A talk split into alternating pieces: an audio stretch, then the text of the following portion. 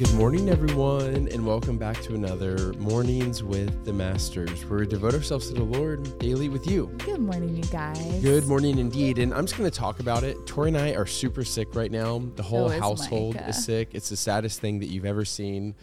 Um, so we do appreciate your grace and your patience. As we may keep this one a little bit shorter, um, but more specifically, we appreciate your prayer. That way we can feel better and get back on rhythm and everything. But anyways, we're back in our Live on Purpose devotional, and so Tori's gonna take it from here. Yes, yeah, let's do it. Today's verse is Romans 8 1 and 2 that says this Now there is no condemnation for those who belong to Christ Jesus. And because you belong to him, the power of the life giving spirit has freed you from the power of sin that leads to death.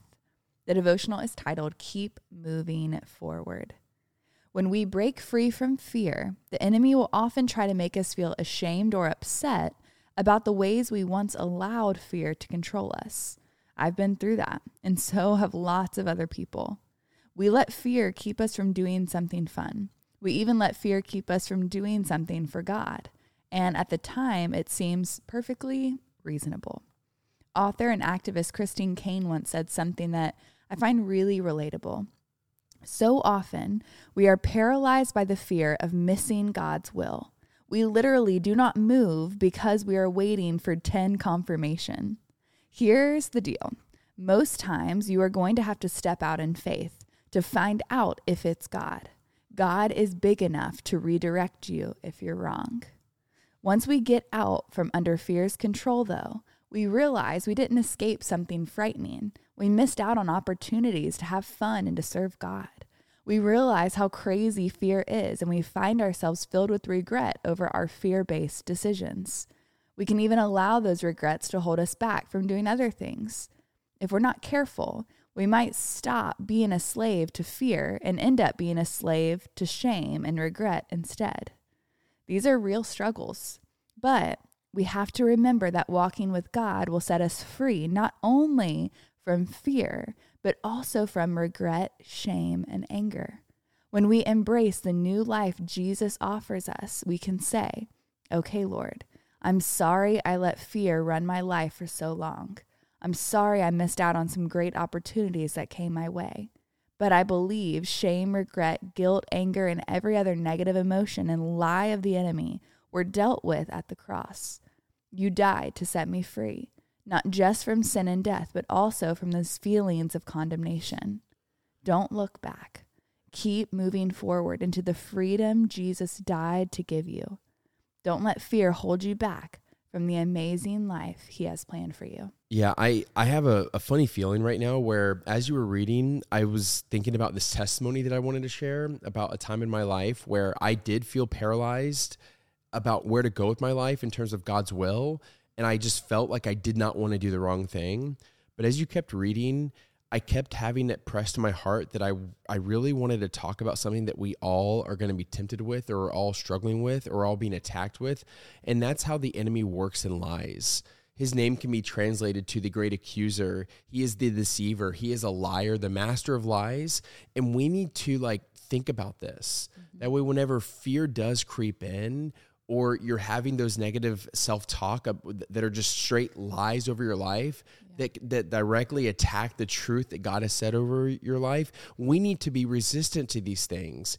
You mm-hmm. see it starting from Genesis all the way to Revelation. The enemy works in lies. And whenever we fall into these lies, we fall into slavery. But Christ says the truth will set you free. Mm-hmm. And so, in order for us to battle these lies that we are believing over ourselves, we have to know the truth. And I can't think of a more perfect time than now for us to make sure that we are meditating on God's truth. Mm-hmm. It's so easy for us as believers just to kind of meander through life. Like, I'm saved. I have like a okay job. I'm in school. I, you know, this person I'm dating is gonna, you know, I so hopefully we get married, and then we just end up meandering. And then we're shocked one day when we're faced with hard circumstances, or when deep fear or anxiety it comes into our life, when we're shocked by it. We need to make sure that we we we know that the enemy is prowling around like a roaring lion, seeking to kill, steal, and destroy from us. Mm-hmm. And this is not to instill fear into your hearts. This is to remind you that the enemy's already defeated. There's truth in that. Mm-hmm. And we can have this confident hope and joy and peace that comes from Christ and Christ Himself. Mm-hmm. But if you're in a season right now or you're feeling down about yourself, you're feeling confused about God's will for your life, or you're all around just having anxious thoughts about everything, you need to press into the truth because that means the enemy is getting a foothold in your life. And we need to not give him more ground than he's already taking. Yeah. We need to resist him and he must flee. Yeah, that's so good. I'm going to read that quote by Christine Caine one more time because I feel like it is genuinely so relatable. It says, So often we are paralyzed by the fear of missing God's will. We literally do not move because we are waiting for 10 confirmations. Here's the deal most times you are going to have to step out in faith to find out if it's God. God is big enough to redirect you if you're wrong. And I literally feel like so often we are paralyzed with this fear of, well, if I make that move, what if it's not God? Right. And so it's like this fear blocks you from even seeing if it is God because you just don't move at all. And then we're just paralyzed because of fear. And I just, I know that to be true in my life where I have missed out on opportunities because I'm too nervous or I'm too scared and I let the questions and the doubts of the enemy come in and like Chad was saying get a foothold in my mind and my talk track and then I don't move forward at all. And I've been in that same trap of like, then I get trapped in this shame and regret and guilt of not making that yeah. move because dang it, I missed out on what God had. It's a vicious cycle. And it is, it's such a cycle. And so I just want to encourage you guys because I've had this conversation with friends so many times where we're like waiting because we want all of these different confirmations and green lights from God. And sometimes God is saying, I need you to step out of the boat. Like, I need you to take a step of faith. I need you to trust my leading, even if you don't know what's on the other side yet. It's so good. Um, and I was just mm-hmm. listening to a podcast the other day, and I wish I remembered the reference, but it was when one of the disciples was going to spread the gospel, and he wasn't sure what town he was supposed to go to yet, but he knew that he was supposed to go. And so he just started going, and the Spirit of God in multiple different areas would shut doors and open doors, and shut doors and open doors. And as he kept moving forward, the doors would shut and the doors would open. And it needs to be the same in our lives. We need to just keep moving forward and have that confident hope and trust that the Spirit of God is living inside of us and He is going to direct our feet. The Word says we have the Word of God, it is a lamp to our feet and a light to our path. And so let's use the Word of God the way God has given us to use it and let it direct each and every step, even if we don't know where that road is leading. Yeah. In Genesis 12, verse 1, it says this The Lord said to Abram, Leave your native country, your relatives, and your father's family, and go to the land I will show you. Mm-hmm. And so I just love that, that at, at that time, Abraham was not even worshiping God. He was like a moon worshiper or sun worshiper or something.